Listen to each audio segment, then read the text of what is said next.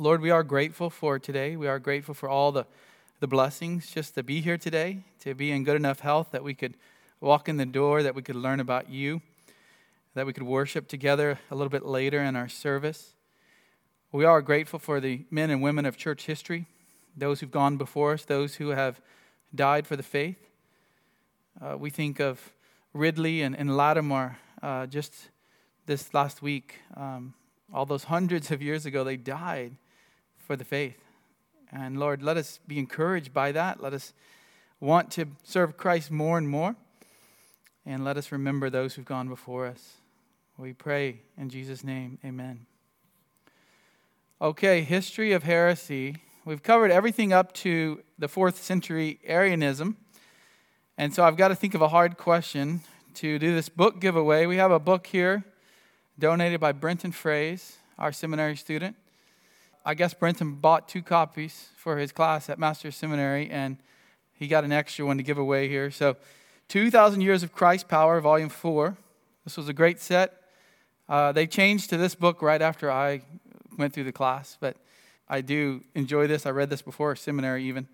Uh, volume 4 is The Age of Religious Conflict. So, this is what they use at the Master's Seminary. They go through all four volumes but it's at a very readable level. It's, it's a college, I think, level. And it covers each key person in church history. This is 16th to 18th century. So, for the question, just raise your hand if you know the answer. Which heresy in the early church, and Dr. Business, you can't answer, okay? Which heresy in the early church uh, taught a lot about light versus dark and, and wanted to be very ecumenical and incorporate all faiths into it. Chris? Manichaeism. Chris, you got this book? No. You do now. Read it by next week. It's only 650 pages, okay? So know yes, know your heresies.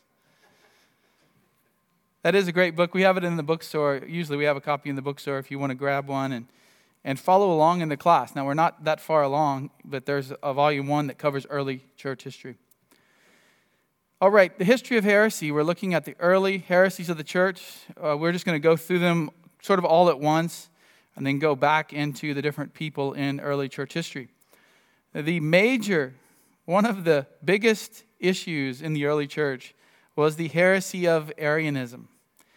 Arianism, called Arianism by the guy who popularized it, the guy who developed it, Arius. Uh, he lived between 256 and 336, and he was a presbyter or an elder in the church in Alexandria. Now, we're going to see, maybe even later today, if we can get to it, later this class, we'll see more and more troubling teachings coming out of Alexandria and Egypt. Remember, Alexandria was a city in the Roman Empire that was known for its scholarship. It had a long Jewish history and a pagan history, even there, with a library in Alexandria. And the church was, was large there, it was strong. But over time, we're going to see some teachings that come from there that are quite challenging to the truth of Scripture. Uh, he denied the deity of Christ. This is the major issue with Arianism. There's a lot of smaller things that we can look at, but the major issue is he denied the deity of Christ. His teaching was that before the incarnation, as the Logos, uh, Jesus was not God, but the first and greatest created of beings. So that's a problem. He's the if he's the first created of beings, he can't be God. And so Arianism was denying the Trinity, saying that the Son is not equal to the Father. And the way he did this was saying that Christ was not the same substance, homoousia in Greek, but of similar substance. Just a small letter. It's, it's one letter in the Greek. You can see it there. It's an I transliterated, but it's an iota in the Greek. It's not the same, but it's similar. And you can see how Christians who aren't taught well might fall into this trap. They might fall into the trap of, well, he's still acknowledging that Jesus the Christ is similar to God the Father. And so more and more people in the Roman Empire began to follow this, and even some of the emperors uh, in this part in history, some of the emperors of the Roman Empire that were Christian were allowing this to grow and, and even um, being Arian in their belief themselves. So, are there any Arians today? Are there any Arians that, that wouldn't go by this name, but they hold to this view, they deny the deity of Christ. What was it? Mormons? Mormons, yeah, I, I think they're kind of a combination of a lot of these heresies, uh, Gnosticism especially. But there's one that's even and more particularly, they're pretty much modern day Arians, Jehovah's Witnesses. Yeah, the guys who knock on your door that you need to evangelize. They often uh, don't want to talk about the deity of Christ if you bring it up. But I remember in seminary, uh, one of the professors said, just go to that verse in John, John 20, where Thomas says, I don't believe it until you show me. Then he shows up and he says, you know, here Jesus says, here's the, the wound in my side. Put your hands here, feel it. And what does Thomas say? My Lord and my God. Well, in their translation of the Bible, the New World Translation, it says, My Lord and my God. So, a good way to talk to them if they're open to it. Often they're not. It's just to go to that passage and say, why does he say my Lord and my God? And sort of point to the fact that even the early uh, Christians were calling Jesus God. They believe that. That's pretty much the major Arian today. Now, Arianism, and we'll touch on it later as we go through some of the persecutions and, and some of the men in church history, but Arianism becomes the predominant view in the Roman Empire because the government is holding that view. And they'll even send men away who are writing against it, um, like Athanasius, into exile. So this just goes to show you that even heresies can catch hold and become very popular and work their way into the church. Another heresy is Nestorianism. Nestorianism came about in the uh, fourth century, named after Nestorius, and Nestorius was the patriarch of Constantinople. So Constantinople becomes the capital of the Roman Empire, built by Constantine, and his sons rule there and, and so on after him. It's very Greek in its beginning, it stays Greek, whereas the West is more Latinized. And he's the patriarch. He's what you might call the Pope today of Constantinople. Of course, we don't hold to this idea of Pope or patriarch, but just say he's the, he's the Archbishop of Constantinople. He's the highest pastor of Constantinople. Nestorianism believed that in the incarnation, Christ not only had two distinct natures, but was also two distinct persons a divine Son of God indwelling a human Son of Mary. So you stick two people together is the easiest way to think about what he was teaching here. There's two completely different people. Now we believe that Christ is one person and he has two distinct natures. That's biblical teaching. He is fully divine, fully human, and the one person, Jesus Christ. But here, Nestorianism is teaching two distinct persons. And some say Nestorius didn't really teach this, but it was actually his followers. Can't always know for sure. Some of the early documents get destroyed and, and get lost over time. Later, this moves east into the Church of Persia, and many other Eastern Christian sects today are even strongly Nestorian. So here's from Grudem's Systematic Theology, just showing a graphical representation of what Nestorian looks like. There's two people in the box. So there's two, we might say two Jesuses. Two, there's, there's a human and a divine stuck together. This goes against what the Bible teaches. And we're going to see not just Arianism, but other heresies in the early church dealing with who is Christ. How do we deal with the Trinity? Where is the teaching in the Bible on the Trinity. We know that it's there. If you've been a Christian long, you, you've studied those passages, you've read the Bible.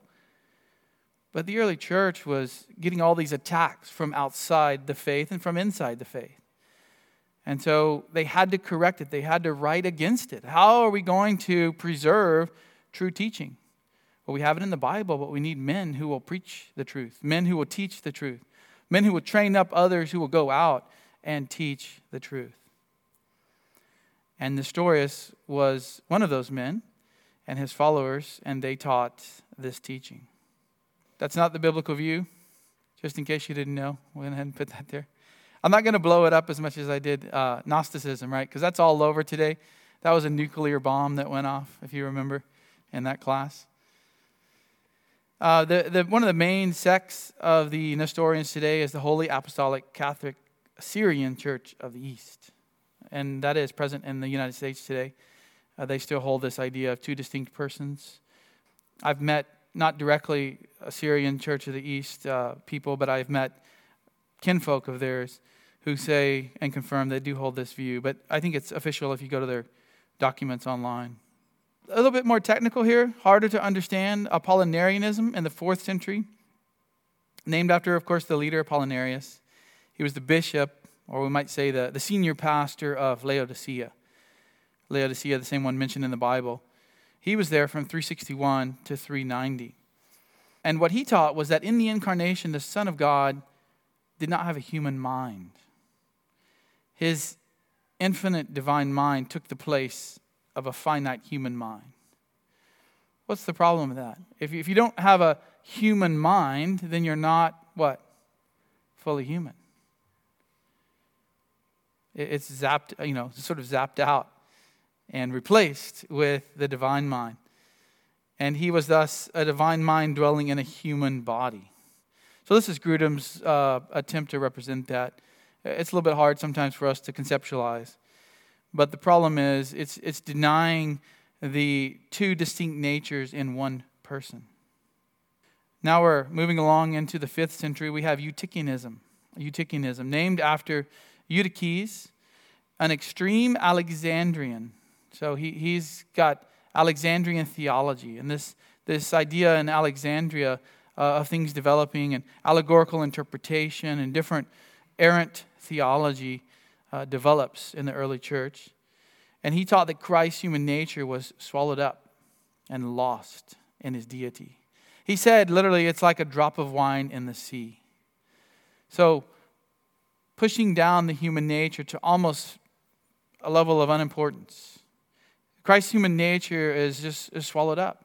His deity is so awesome, so mighty that it, that it swallows up all the humanity. And we're going back to that dualism that we saw the last time we met and we looked at some of these heresies. A lot of them deal with the, the dualistic nature that was inherited by the Greeks that matter is evil, that all things created are evil and sinful. And how could Christ, how could the Son of God come and dwell in a human body?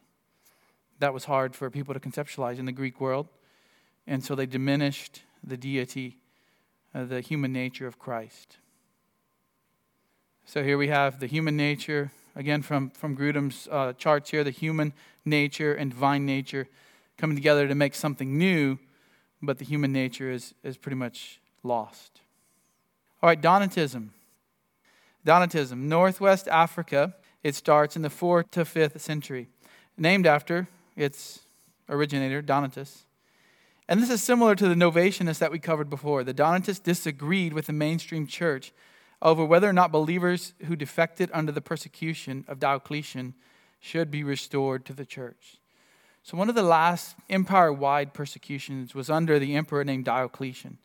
And what, what would happen is if you gave up your friends and you, you bowed to the emperor and you, you know, um, made an offering to him as your God, even if it was just for a moment and then you repented, that was enough. That was enough for the Roman Empire not to persecute you. And so you saw a lot of Christians, even, even pastors of churches, do this to save their life, to save their skin. Or sometimes it was just to save the Bible. They were burning Bibles and getting rid of Christian writings back then.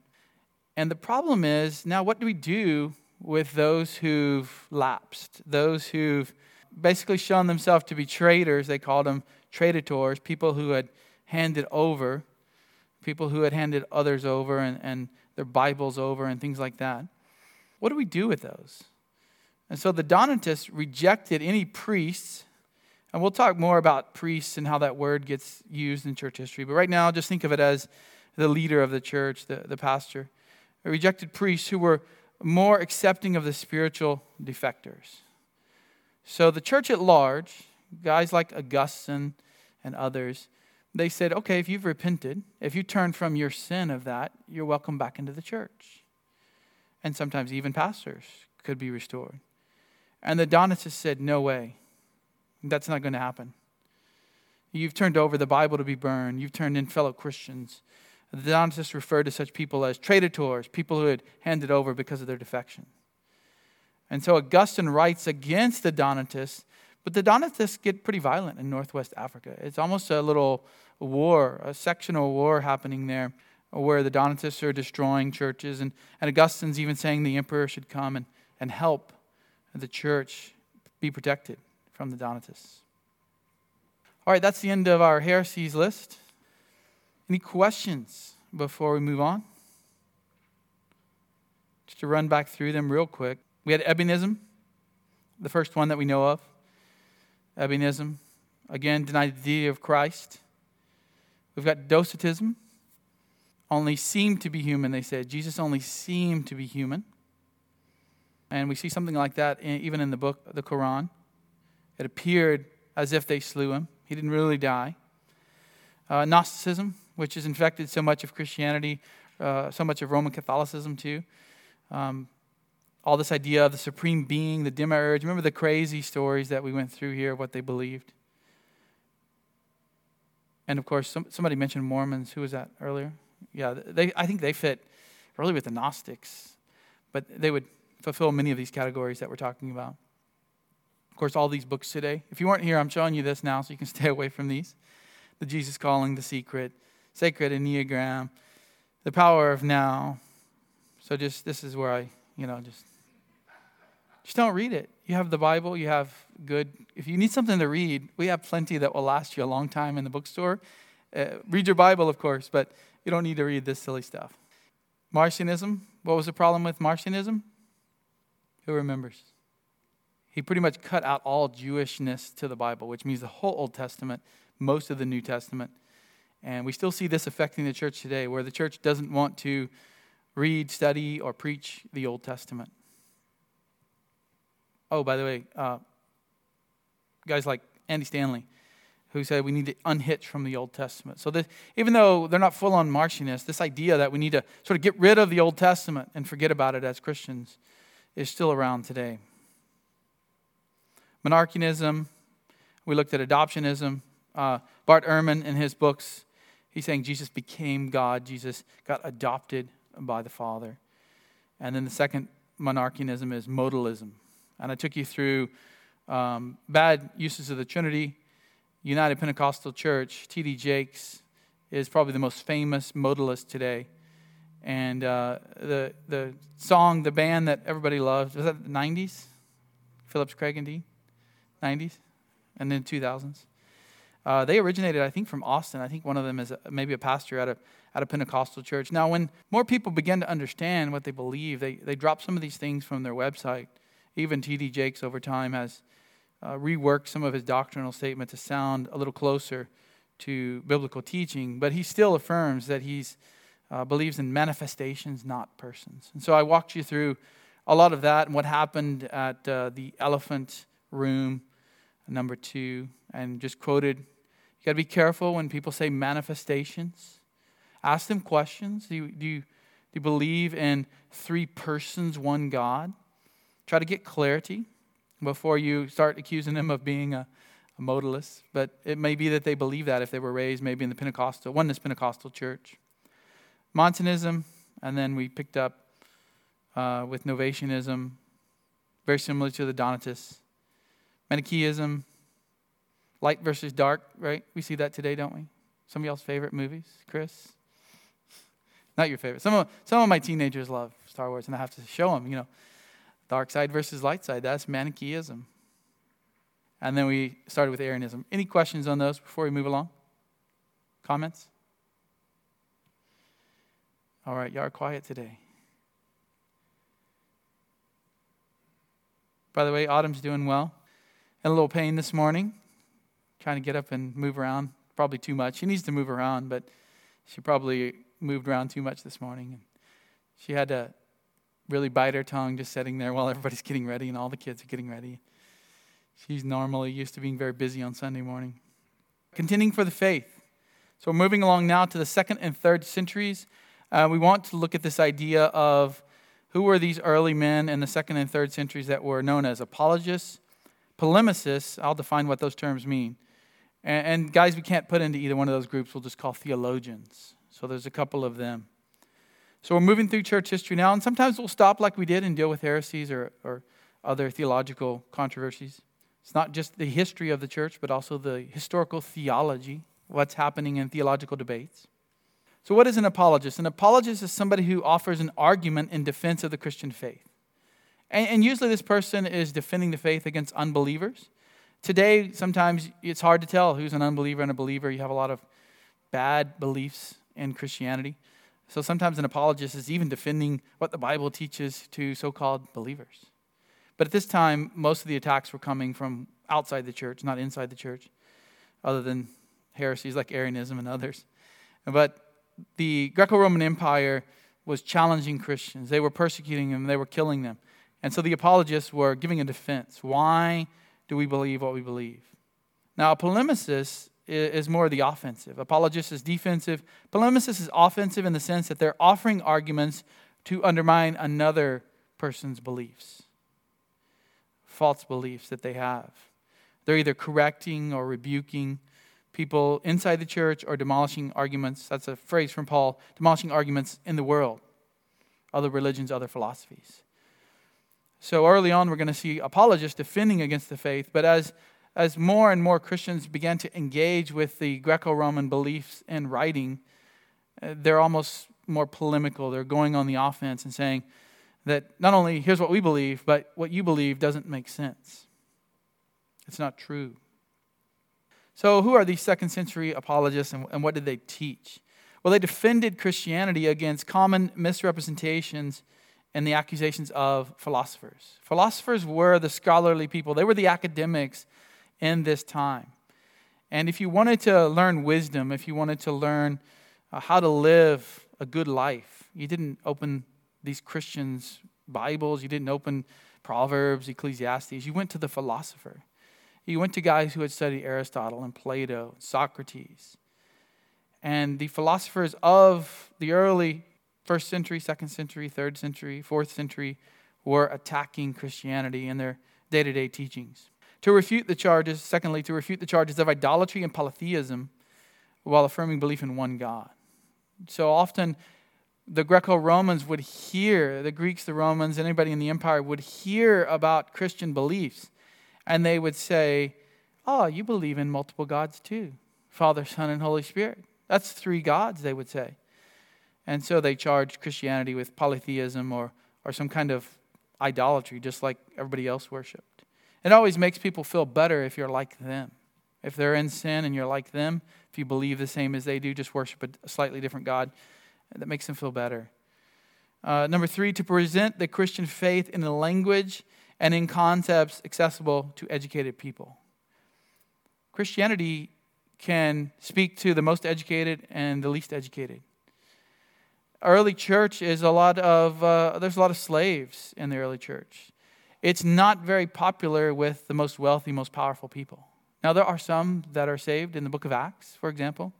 There's some saved in early church history that have wealth, that have money, that have power. But it's not extremely popular because it's going to teach you that you should humble yourself before God, that you're a slave of Christ. And if there's one thing in this time in history, you don't want to be a slave, you don't want to be bowing down to um, another master. If you have power, if you have money, what is this religion that tells you you're a slave now of someone? Who is this Christ? And I even mentioned in the sermon last week as we started Romans that there's this debate in Rome, remember, over Christos, which is probably about Jesus. The Jews were fighting. You had the Jews who didn't believe in Christ and the Jews who did believe in Christ.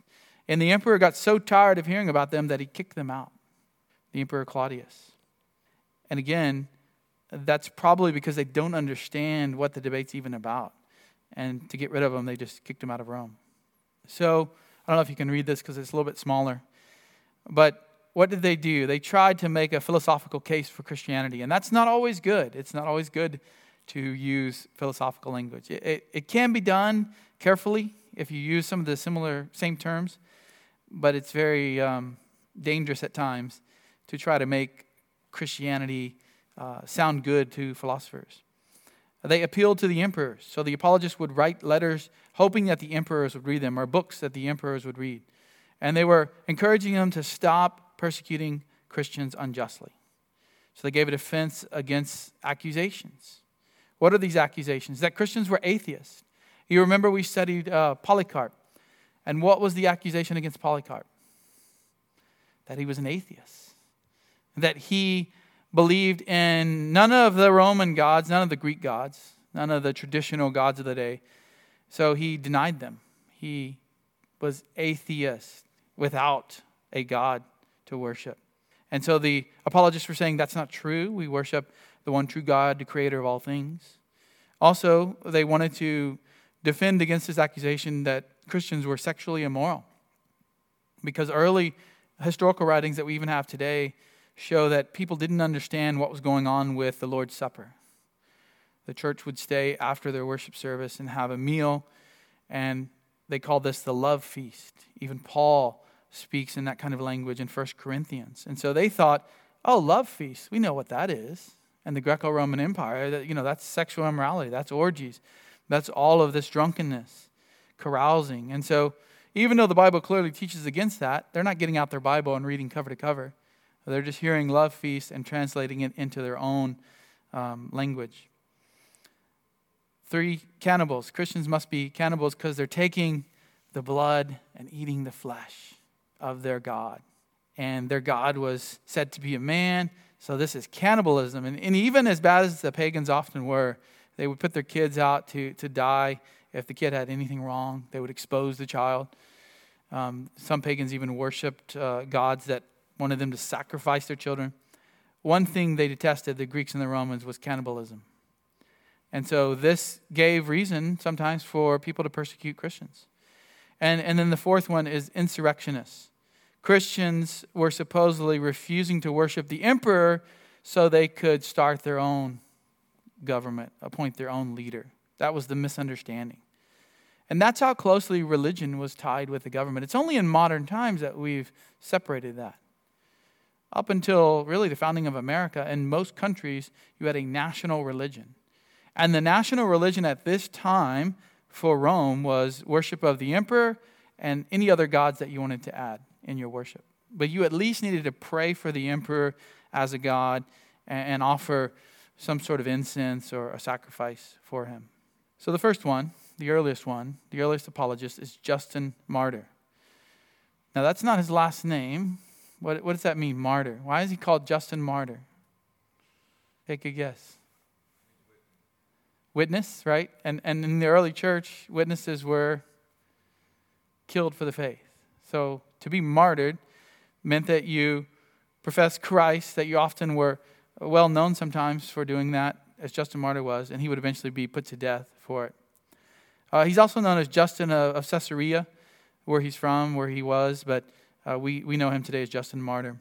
He's considered the most important of the second century apologists, and a large number of his writings have survived today. He's born in Judea, that's Caesarea in Judea, but it's to pagan parents. So pagans lived throughout Judea in this time. He studied philosophy and then later converted to Christianity. After his conversion, he became a defender of the faith, which he said was the true philosophy. So he's trying to take what he knew from the past, and now he's been converted, and he wants to go back and, and really think of it as evangelizing his people, evangelizing the academics of the day. And so he refers to this as a true philosophy. He writes, I fell in love with the prophets and these men who had loved Christ. I reflected on all their words and found that this philosophy alone was true and profitable. Uh, one of his primary philosophical arguments was to use the concept of the logos, which was widely known in Roman culture as a way to point to Jesus Christ as the Son of God. So the Greeks and then the Romans just absorbed all that the Greeks believed. The Greeks believed in the logos, this, this one identifying concept that would sort of be the supreme thing. And John, in John 1, uses the word logos to speak of Jesus. But there it's more the sense of the word. Logos is just Greek for the word, or many other uses uh, in Greek for logos as well. Justin said, Well, I can make this connection with what they believe and what's taught in the Bible and, and talk about logos, and they're familiar with that term. So he wrote uh, a few works, the first and second apology. And here he's writing directly to the emperor. He's writing to the emperor, he's writing to the Senate in Rome, and he's giving them uh, a fair minded, Uh, he's writing to fair minded, educated men. He's talking about the injustice of persecuting the Christians. And he's saying, Look, you people of Rome, emperor, you're wise, you're educated. The Senate, you're educated in philosophy. Well, let me tell you about the true philosophy. So he's writing a defense. That's why it's called an apology. Also, he wrote this work called The Dialogue with Trypho. A dialogue is a discussion back and forth, almost, you can think of it as a debate back and forth. And Justin's arguing from Scripture that Jesus is the Messiah and that Christians are the true people of God. Justin's debate with Trypho is very notable because it's, it's cordial. It's not, uh, let me kill you for your beliefs, let me persecute you. It's a discussion back and forth with this Jewish man, Trypho, uh, trying to convince him he is in this work that Jesus is the Messiah that they've been looking for. He wrote some other things on the resurrection, but we only have fragments. He wrote against Marcion. Uh, that's often how we know what some of these heretics taught is by reading the good guys and what they wrote. So he wrote against Marcion. He also wrote a work that's been lost against all heresies. It just sounds like a great book. It'd be fun to read, right? Against all heresies. I don't even see how he wrote against all heresies. It'd be a huge book back then. And today, imagine, against all heresies. He would have had 10 volumes, right? 10 volumes, 12, more than that. He was killed in Rome around 165 during the reign of Marcus Aurelius, which is it's kind of ironic because Marcus Aurelius is known as the philosopher emperor, the philosopher king. He wrote books on philosophy that are still studied and read today. So he saw himself as a great philosopher, but he ends up killing the guy, the Christian, who said Christianity is the true philosophy. Uh, supposedly, Justin was asked to recant, and he said, No one who is rightly minded turns from true belief to false. Why would I turn away from what's true to something that's false? So let's look at a few quotes. Some of these uh, might sound a little dry to you, but remember this, this is translated into English. And in that day, they didn't have a lot of Christian books floating around. So someone, someone like this would be read by people who could read and get access to it. And uh, I'm sure in, in Greek it sounds wonderful, exciting. Even in English, it's not terrible. So, regarding early Christian worship, this tells us what was going on in the second century here. On the day called Sunday, there's a gathering together in the same place of all who live in a given city or rural district. The memoirs of the apostles or the writings of the prophets are read as long as time permits. Then, when the reader ceases, the president, or we could say pastor, in a discourse admonishes and urges the imitation of these good things. Next, we all rise together and send up prayers. So, what day do they meet? Sunday. Why do we meet on Sunday? Well, there's an indication already in the New Testament that that's when Christians met. But we see that carried out throughout all of church history. It's the Lord's day, it's the day that he was raised from the dead. So that's the day we gather for worship. And they're reading scripture. Isn't that what we do today? When you think about the elements of worship, Paul says that you're to give attention to the public reading of the word. Then he says, preach the word. Then he says, admonish one another with psalms and hymns and spiritual songs. And then we're told to pray. Four elements we need to have in worship. So, what do we see in the early church? They're reading, they're praying, and the pastor is admonishing them and urging them to follow what the thing they read, the Bible, says. So, that's what? A sermon.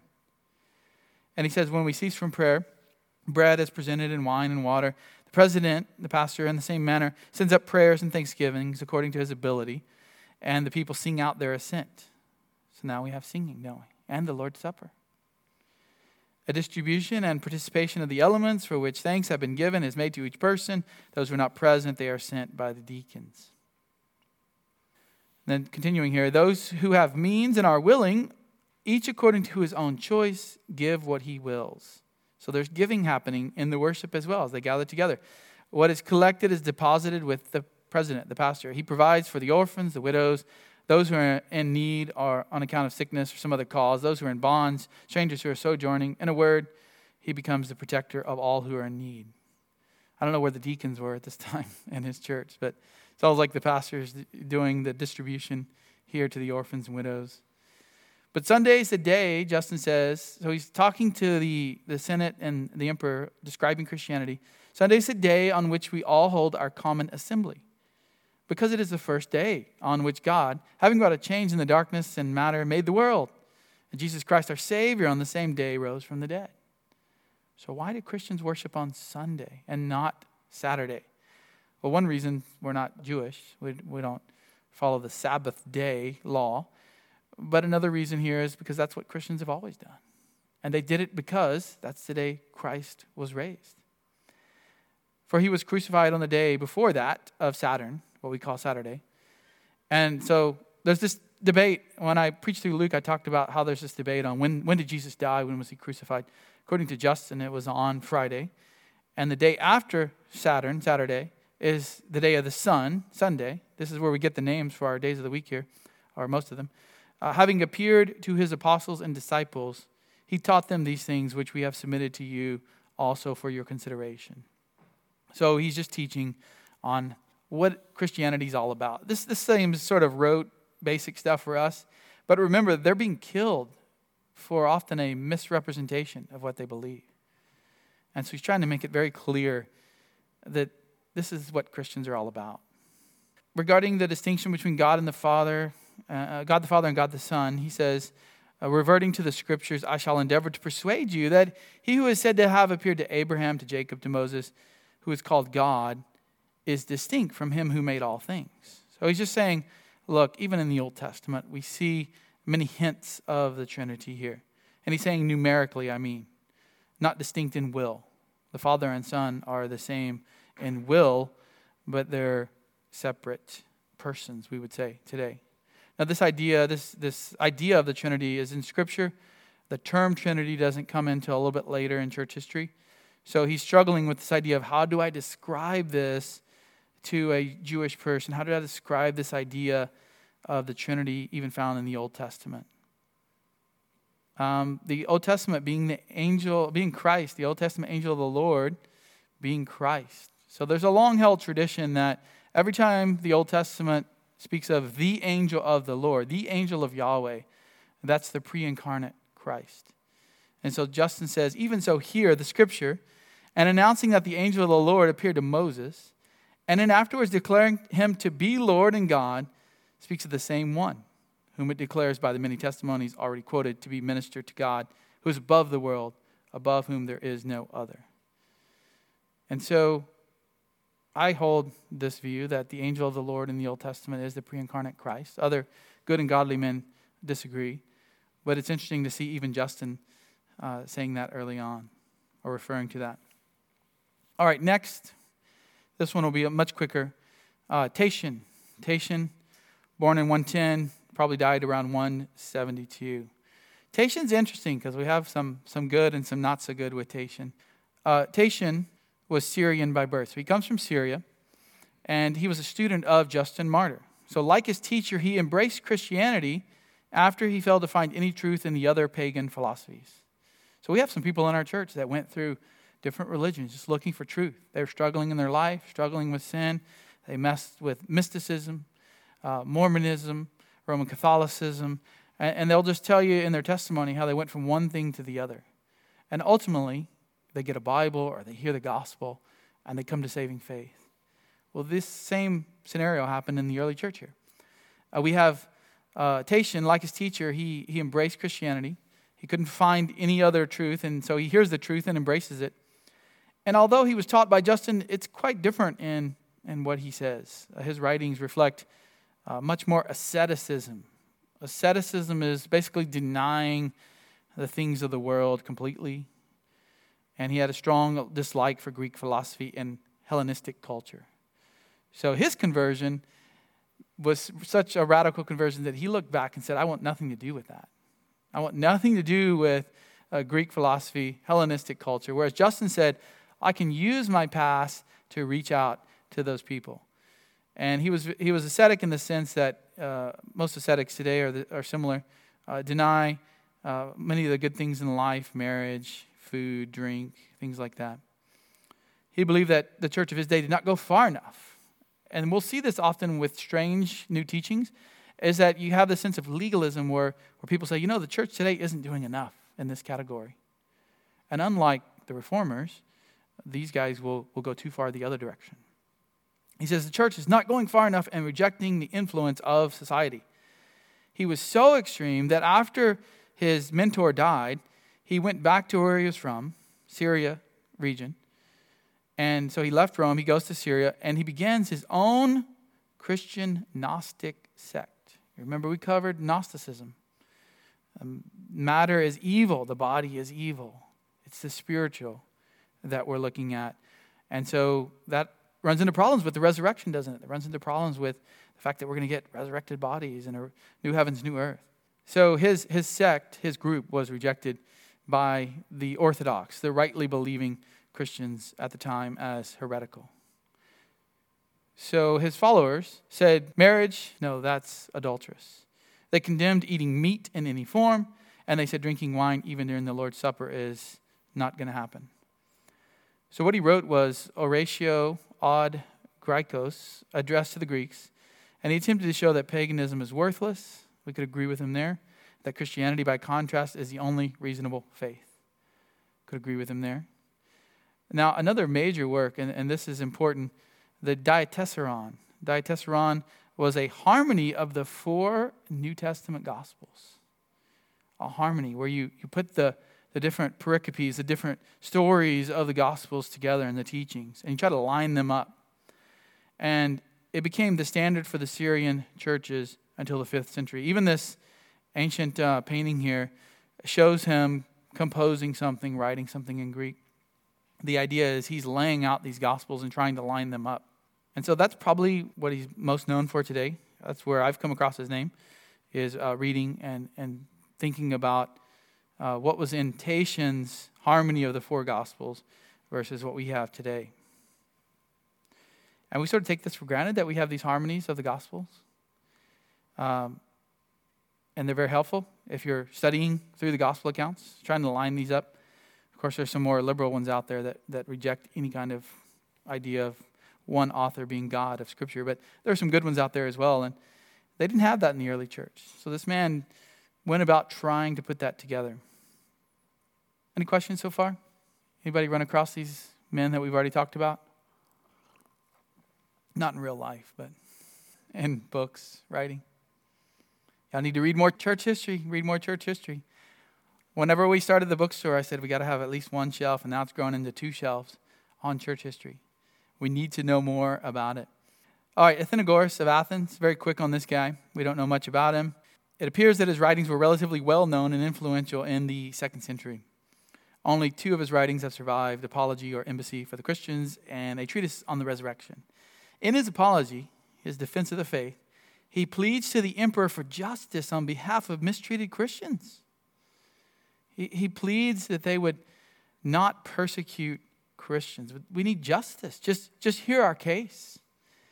He refuted the idea that Christians were either cannibals or atheists. And according to another man, later writing, Philip of Side, Athenagoras was converted to Christianity after he had read the scriptures in an attempt to refute them. There's some evidence that Athenagoras was a Platonist. He, he studied Plato and believed in the beliefs that Plato taught before he became a Christian. It's interesting to me throughout the history of the church how many people set out to disprove the Bible and they go through it and they study it, you know, these atheists very carefully. And what happens is many of them end up being converted from that. Uh, still today, I was just reading in preparations for Romans, I was reading about these two scholars in the, in the uh, 1800s in Britain. And they set out in the late 1800s to disprove Christianity. And one was going to disprove the resurrection, and one was going to disprove Paul. And so they met together to discuss this, and they went their separate ways. They published their books basically affirming Christianity and met back together, and they were kind of scared to tell each other what they had discovered. They had basically been saved, or at least according to them, they had converted. And it turns out they both had come to that conclusion just by trying to disprove the Bible. The Bible's powerful, and it'll do that. So let's talk about somebody who uh, took the Bible in a little different direction. Clement of Alexandria. We've already studied one Clement. There's a lot of Clements. Who was the other Clement that we studied? Maybe even mentioned in the book of Philippians. You remember? Clement of Rome. Clement of Rome one of the early pastors there in Rome. He may have even known the Apostle Paul. He may be the, the Clement mentioned in Philippians. He was, uh, we would say, a, a good pastor. He had left a couple of letters, or at least one. Second one's debated whether he wrote it. Probably not, but First Clement can be read today. Um, Clement of Alexandria, I'm not as big a fan of him, and I'll tell you why uh, in the moment. He was born Titus Flavius Clemens, that's a Roman name. He was the head of a Christian training school in Alexandria. He's the teacher of a later guy named Origen. So Origen's going to write a lot in the early church. Origen's going to, write a lot that will influence the church, good or bad. And his teacher was this man, Clement of Alexandria. Uh, he's a leading proponent of making use of Greek philosophy in an effort to defend Christianity. That's not going to go well for him. He did not see philosophy as contrary to Christianity, but rather as complementary to it. He even asserted a form of Christian Platonism. So you get into to dangerous territory when you try to mix philosophy with Christianity. Man made human philosophy doesn't work with the teaching of the Bible.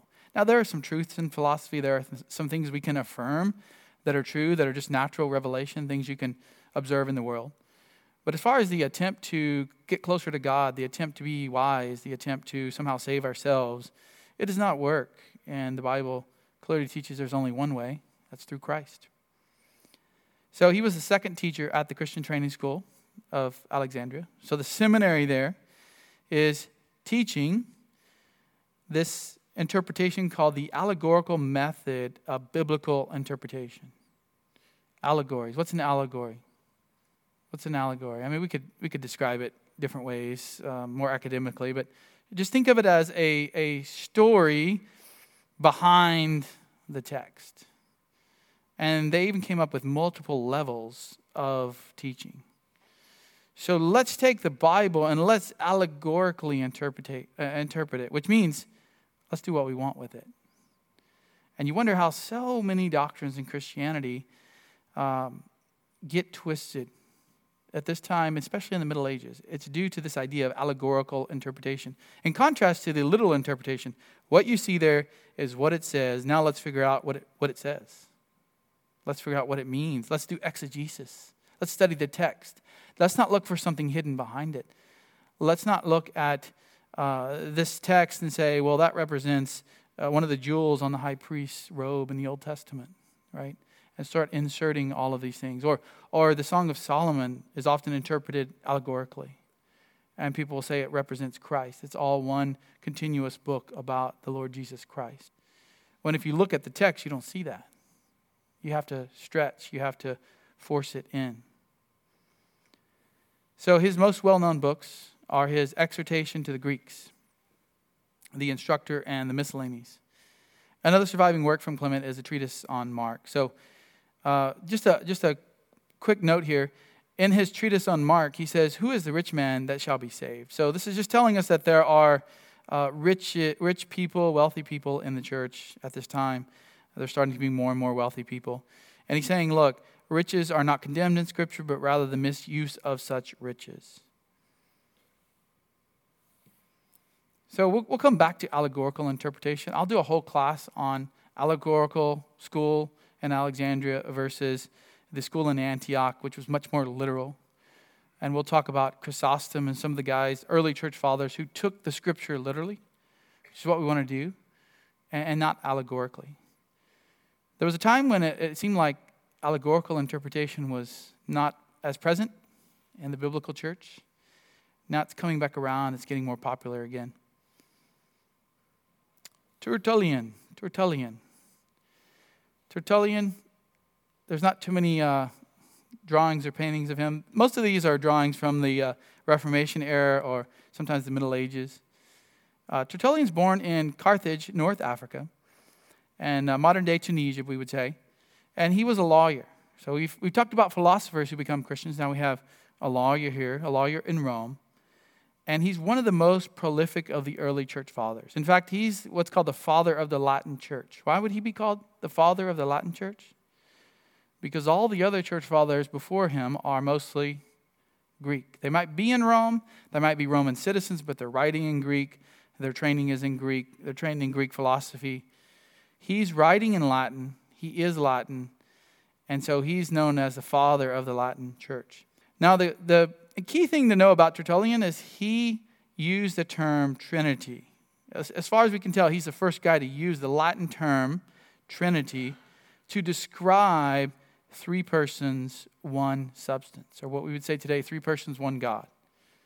He's the, the guy who inserted that into the Christian vocabulary. He did theology and he said, here's a term that we can use. Now, you won't find the exact word Trinity in the Bible, you find the concept. You find the concept in the Bible. The Bible wasn't written in Latin, it was written in New Testament was in Greek. And so the word Trinity is not there. It comes later in church history. That's fine. We can use theological terms. We do that all the time to describe the teaching in the Bible. The main thing is that we show people where it's at in the Bible, the verses. We, we exegete the text that prove the Trinity. So sometimes people, Mormons, Jehovah's Witnesses, will say, look, the word Trinity is not in your Bible. Well, no, but the verses are all there that describe what we call the Trinity. So it's fine to use theological terms to describe as long as we can go there and show people where it is. Despite being very highly educated, Tertullian was firmly opposed to any marriage of Greek philosophy and Christian teaching, in contrast to Clement of Alexandria. So we're already seeing a division. We're seeing people who say, look, let's use Greek philosophy, let's use it and sort of bring it into Christianity. And others who are saying, no, that's really a bad idea. And they're very much against it. Uh, he even had this idea might have been the name of one of his works. What does Athens have to do with Jerusalem? What does the Greek philosophers in Athens and what they teach have to do with Jerusalem and what the Bible teaches? He also felt the mainstream church had grown too worldly. So he says, like, like many Christians even today, look, the church is too worldly. They have too much wealth. So what's the solution? Join the Montanists, who denied much of that. The problem with the Montanists, they were preaching saying that they were speaking for God, they were prophesying the words of God. And so that's a problem. But he says he went there because of this idea of, of denying um, the worldliness and that was coming into the church. We have 31 of his works today, and there's fragments of other works.